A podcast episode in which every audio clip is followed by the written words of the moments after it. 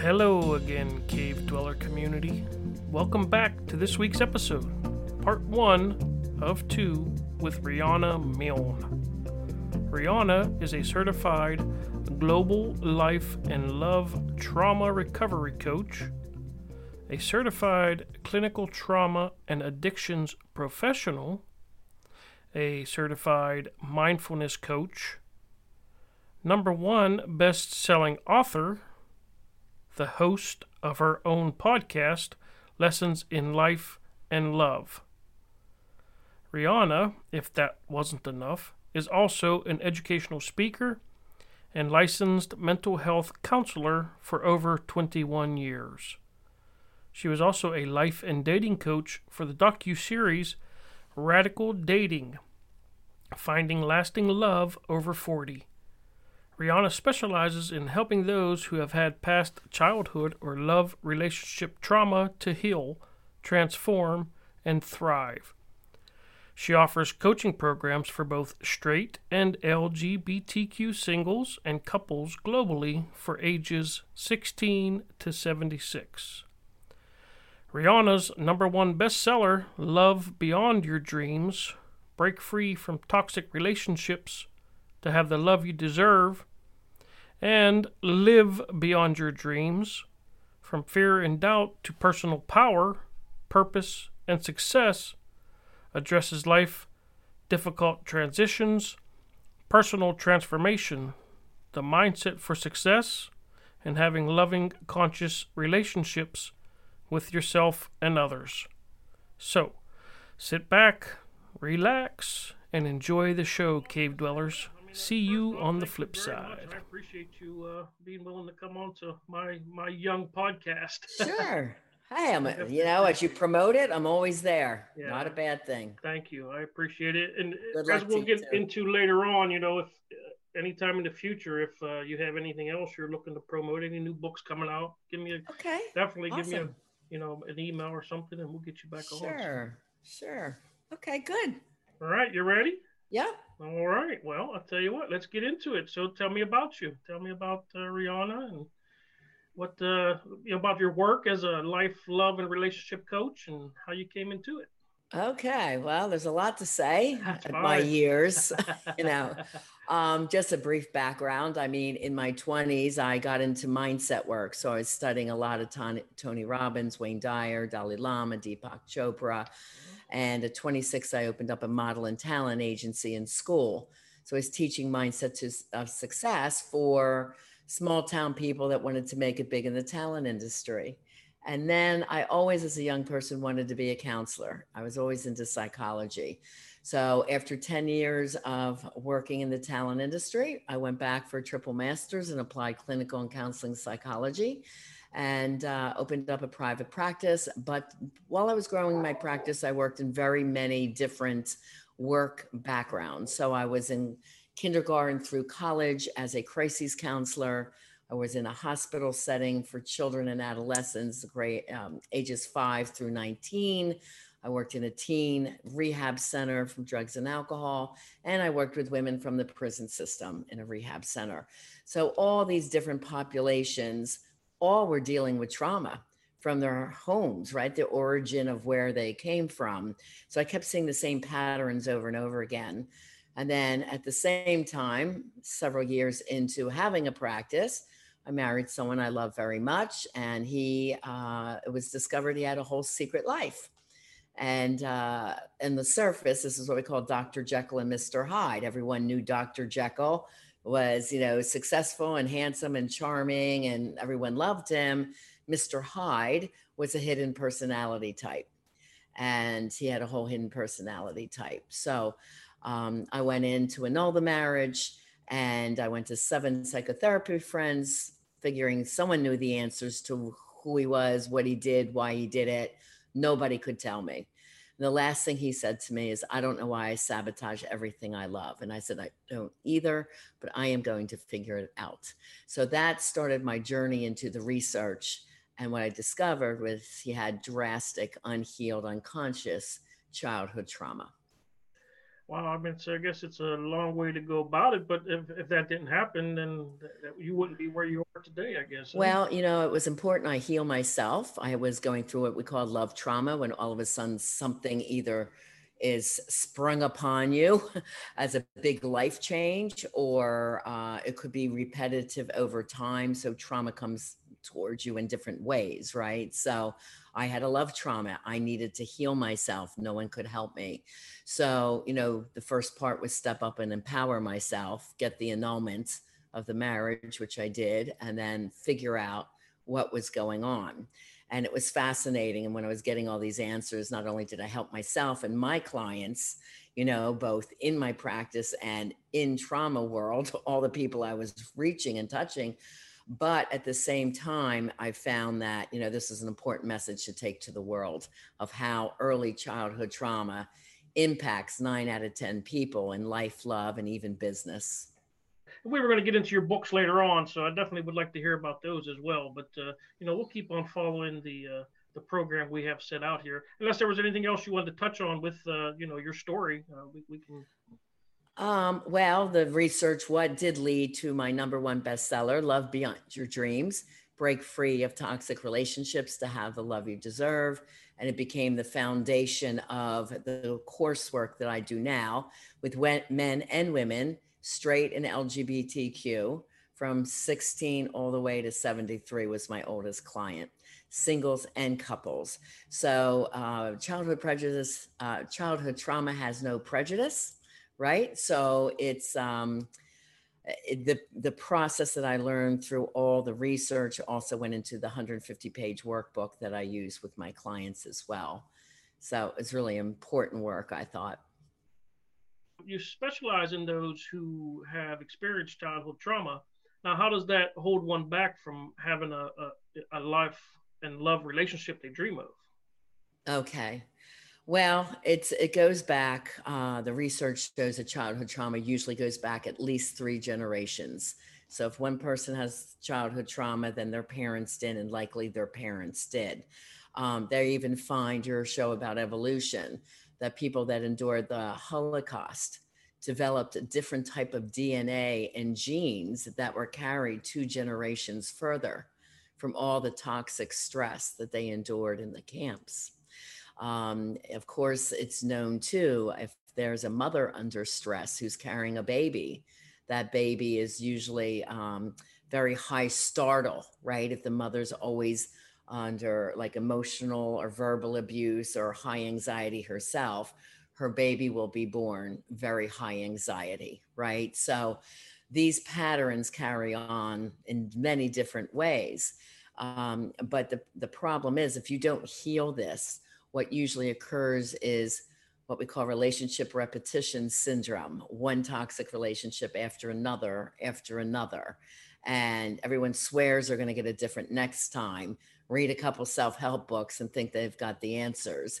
And they never really touched on what's really happening the root of the issues.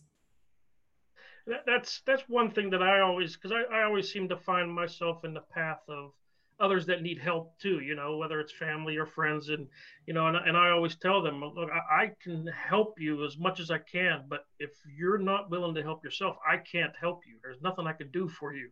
You have to be willing to help yourself. And it's you know, a learning again, curve but my clients love it because they change totally how they feel about themselves their life. If they're with a partner that relationship becomes stress free and much more safe and loving yeah, and, you know, going into the interview, uh, whenever I had seen that you, you, wanted to come on, I was excited because you know, again, we talked about you had mentioned the caveman uh, brain, but then then I started thinking, I'm like, man, will it? How will it fit in with what the basis of the Neanderthal mind is? And, and really, I mean, it that's kind of what got me into this okay. podcast. Well, let me touch on that. There was um, sure, yeah, when I work with couples, I have to treat partner A partner B, and third, the relationship and the relationship dynamic. So I have to get to the bottom of each of their childhood traumas and then how it's showing up in the in the actual relationship, right? So a lot of people don't know the biology of male and female.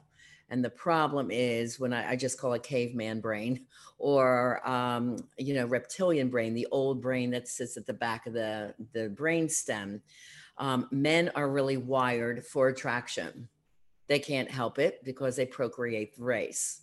Women, cave woman brain, is hardwired for safety. And she can't help it because she is the child bearer. So that's her number one need. So if we have a husband screaming at his wife, and then he wants to make up and have sex with her, and she's there, I'm not feeling it. Her whole body is in shutdown mode to defend herself because she, she has to be intimate by turning on first all five senses. And the first one is she has to feel safe and relaxed. That is her first need. So men that don't understand this, and they're trying to push their women for intimacy, thinking they're sexually wired the same way as the man, have totally got it wrong. Now, the other thing is the male sexual center of the brain is seven times that of a woman.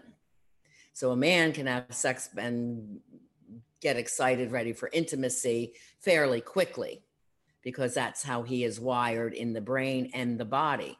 Woman is not.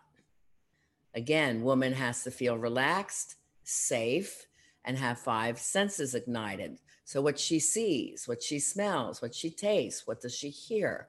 So, when I have men in my office saying, Well, why do I have to date my wife anymore? I married her. We can just stay home. And then he's watching TV, he throws on the 11 o'clock news and expects sex, and she's not into it. Well, geez, no kidding.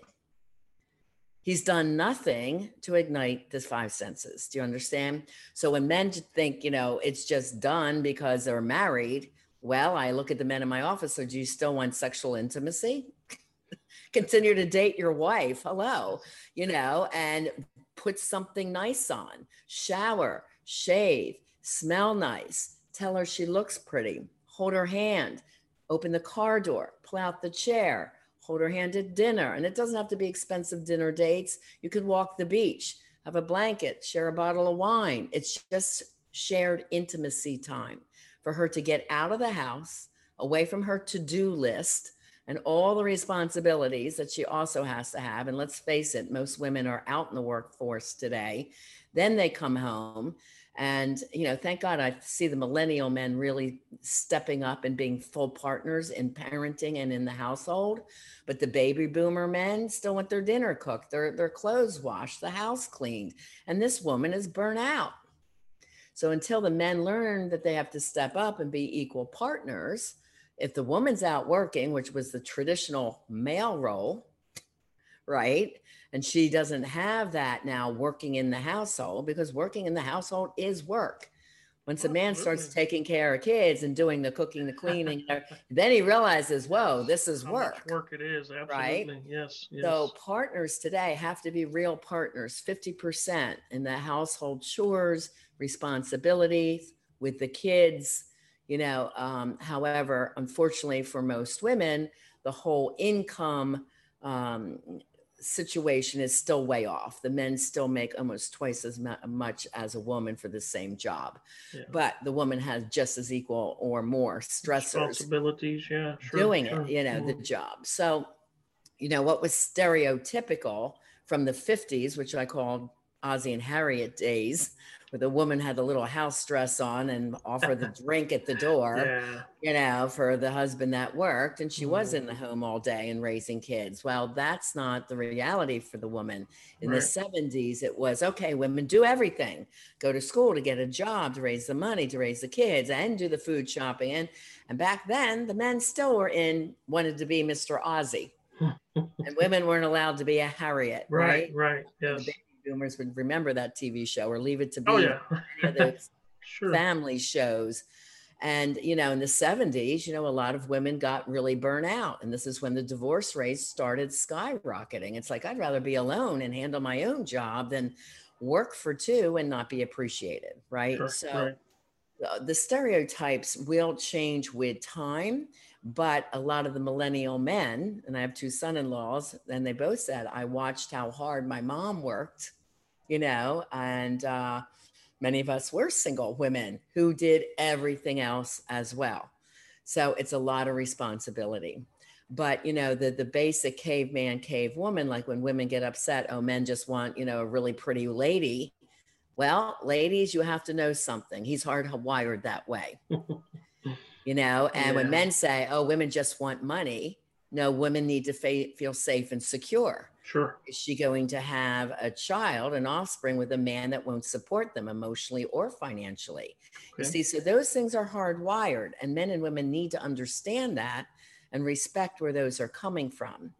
So it is true for both women and men. There is a five second, do I like them meeting time period of yes, I want to have a second date or no. Hmm. Men geared to attraction usually know within five seconds if they'll, they'll date that lady again. And yes, it's shallow because yes, they, yes. they even haven't had a conversation with her yet. But if the attraction factor is there for him, then he's more interested in the conversation and spending quality time.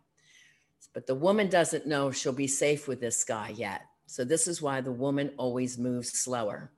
Okay. Is he a good person? Can I feel safe? Does he have his life together? You know, or is he coming to me, you know, in debt, broke, and on job number five of the month. You know what I mean? Yeah. So it takes a while for us to get that information. So men have to be patient with the process, and men have to learn to be deeper in getting that mm, to know that person in front of them. So these are some things that do come up in dating world um, that men and women have to understand and respect that it's caveman and cavewoman brains still in action. Mm-hmm. But you know, you have to also have these skills about is this person in front of me emotionally healthy? You know, are they still engaging in sabotaging behavior that if I'm in a relationship with them, it's going to break up the relationship. This is what unhealed childhood trauma does. Then there's all these other toxic things that can happen in relationship if childhood trauma is not healed.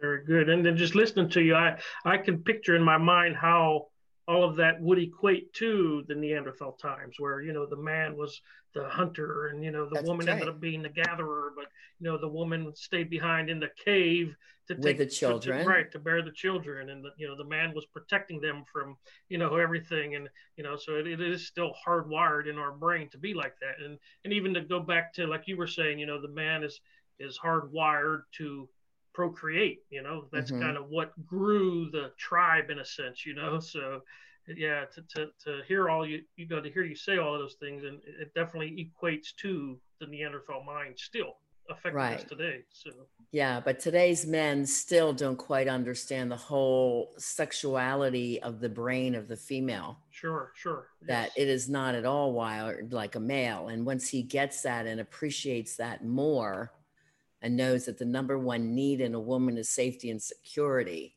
then he'll be a lot happier with the intimacy piece.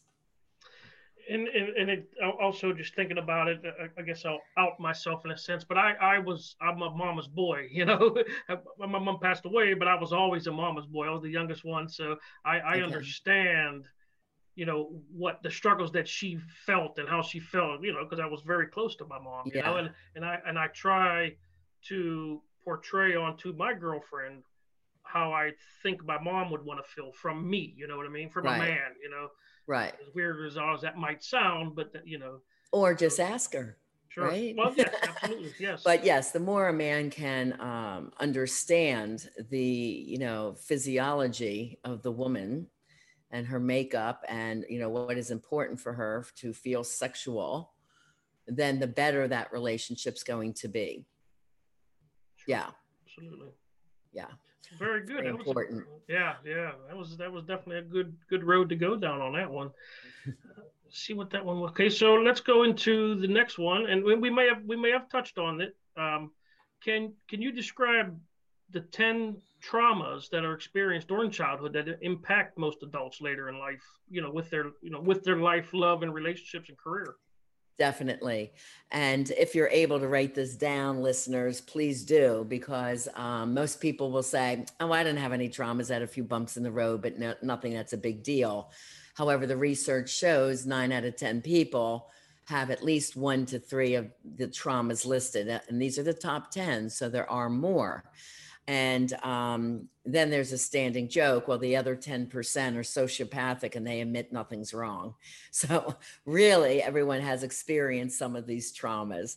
So, as we're going through the list, it's not about trying to blame your parents at this stage of life, or is it about you feeling ashamed or embarrassed that you have experienced these? Keep in mind, you were just an innocent child, and these happened with either within the home or at your school or in your neighborhood. It's the childhood experience from in utero all the way to like young 20s. Okay. So let's talk about what they are. The first one is if your caretakers or parents had any addictions. That's number one. So it could be drugs or alcohol or sex, meaning you knew that your parent was a chronic cheater, porn, gambling, hoarding, spending, eating, gaming, TV watching, workaholism, or social media addiction. So those are 12 addictions that could be more important than time with your child. And you remember feeling neglected because of it. Okay. Second is verbal abuse or trauma. So watching your parents yell and scream at each other, or they yell and scream at you. Uh, it also includes not hearing the words, I love you, or hearing verbal put downs or slurs like change that outfit, you look fat in that. Um, never hearing, uh, I'm so proud of you, kiddo. Great job. Like never getting compliments. So these are all forms of the verbal. Number three is emotional abuse or neglect. We pretty much know what that is. Number four is physical abuse, like beatings or hittings, um, sexual abuse, rape, or molestation. Now, again, these could have happened inside or outside of the home. Okay. okay. You could have, I've had someone have a perfect family life but every time he walked to school, he got beat up by the big football player, the bully. So he was horrendously physically abused, although the parents felt they couldn't do anything about it. Right. So they, this shows up in different ways. Okay. Um, the next one is abandonment. And there's two types there's fault and no fault abandonment. So a no fault abandonment would be an example like a parent dying early. It could be a parent going off to war and it also could be a parent that travels a lot, but that's how they support the family. Sure. So they're always on the road. And I had that trauma myself asking, you know, when's daddy coming home? And my mom never knew. But the reason she never knew is because he was FBI and CIA, and none of us knew that until he was much older. And we got letters from Ronald Reagan thanking him for his many years of service. So then we all figured it out. Oh, okay, that's where dad was. then there's fault abandonment. And fault abandonment is never being in your child's life, um, being there until the couple broke up. And then uh, you're barely there, or you say you're going to be there and you cancel, or you're late, or you don't show. Um, or it even means being in the family household, but really checking out emotionally when it comes to your kids. This could be an example of a father that watches football all weekend and misses the daughter's piano recital because his favorite sport team is playing. You know, so anything where they're not emotionally attached or supportive of their child and their events, that kind of thing. Okay, the next one is if you were part of adoption foster care system or you had to go live in other people's homes because your parents can take care of you. So even if that's a grandmother or an aunt's home, your family was still broken up and you didn't have that safety and security of living in one spot, right? Okay, trauma number seven, most people can relate to. It's the biggest one they identify with, which is personal trauma. So this is ever always feeling like you didn't fit in or didn't feel good enough. So you could have been the chubby, overweight child. You could have been skinny and gawky and teased and called the nerd. You could have been the kid uh, was a little sickly with the asthma uh, tool, you know, and kids would pick on that child. You could have been identified as ADHD. Trust me, I worked in the schools when kids were labeled that. They hated it to go to extra classes and be pulled out. They felt different. Um, it could be the only Amer- African American teenager in an all Caucasian school, or it could be a teen coming out as LGBTQ and the kids not accepting them or teasing them or beating them up because they And there you have it again, cave dwellers. so many Another awesome, informative, and enlightening episode. But wait, there's more. If all that great info wasn't enough, Riana has graciously extended a few gifts to the cave dweller community. Number one, take Riana's four free love tests for singles or couples. Number two, free book chapter downloads of Live and Love Beyond Your Dreams. Number three, a free ebook Why 9 out of 10 People Struggle in Life and Love How to Have the Love You Deserve. And number four, meet with Riana for one hour private life and love transformation discovery session. Normally 500 bucks, but for my cave dwellers, only $47 when you mention this episode. Wow, wow, wow. I will include all of the links to those awesome gifts in the show notes. So get to the show notes to enjoy what Riana Milne is offering up to the community. I want to thank Riana for coming on the Neanderthal Mind, and thank you, cave dwellers, for listening to the Neanderthal Mind. As I have said many times before, I need to hear from you. I need to know if I am giving you what you are expecting, and if not, what else could I give to you?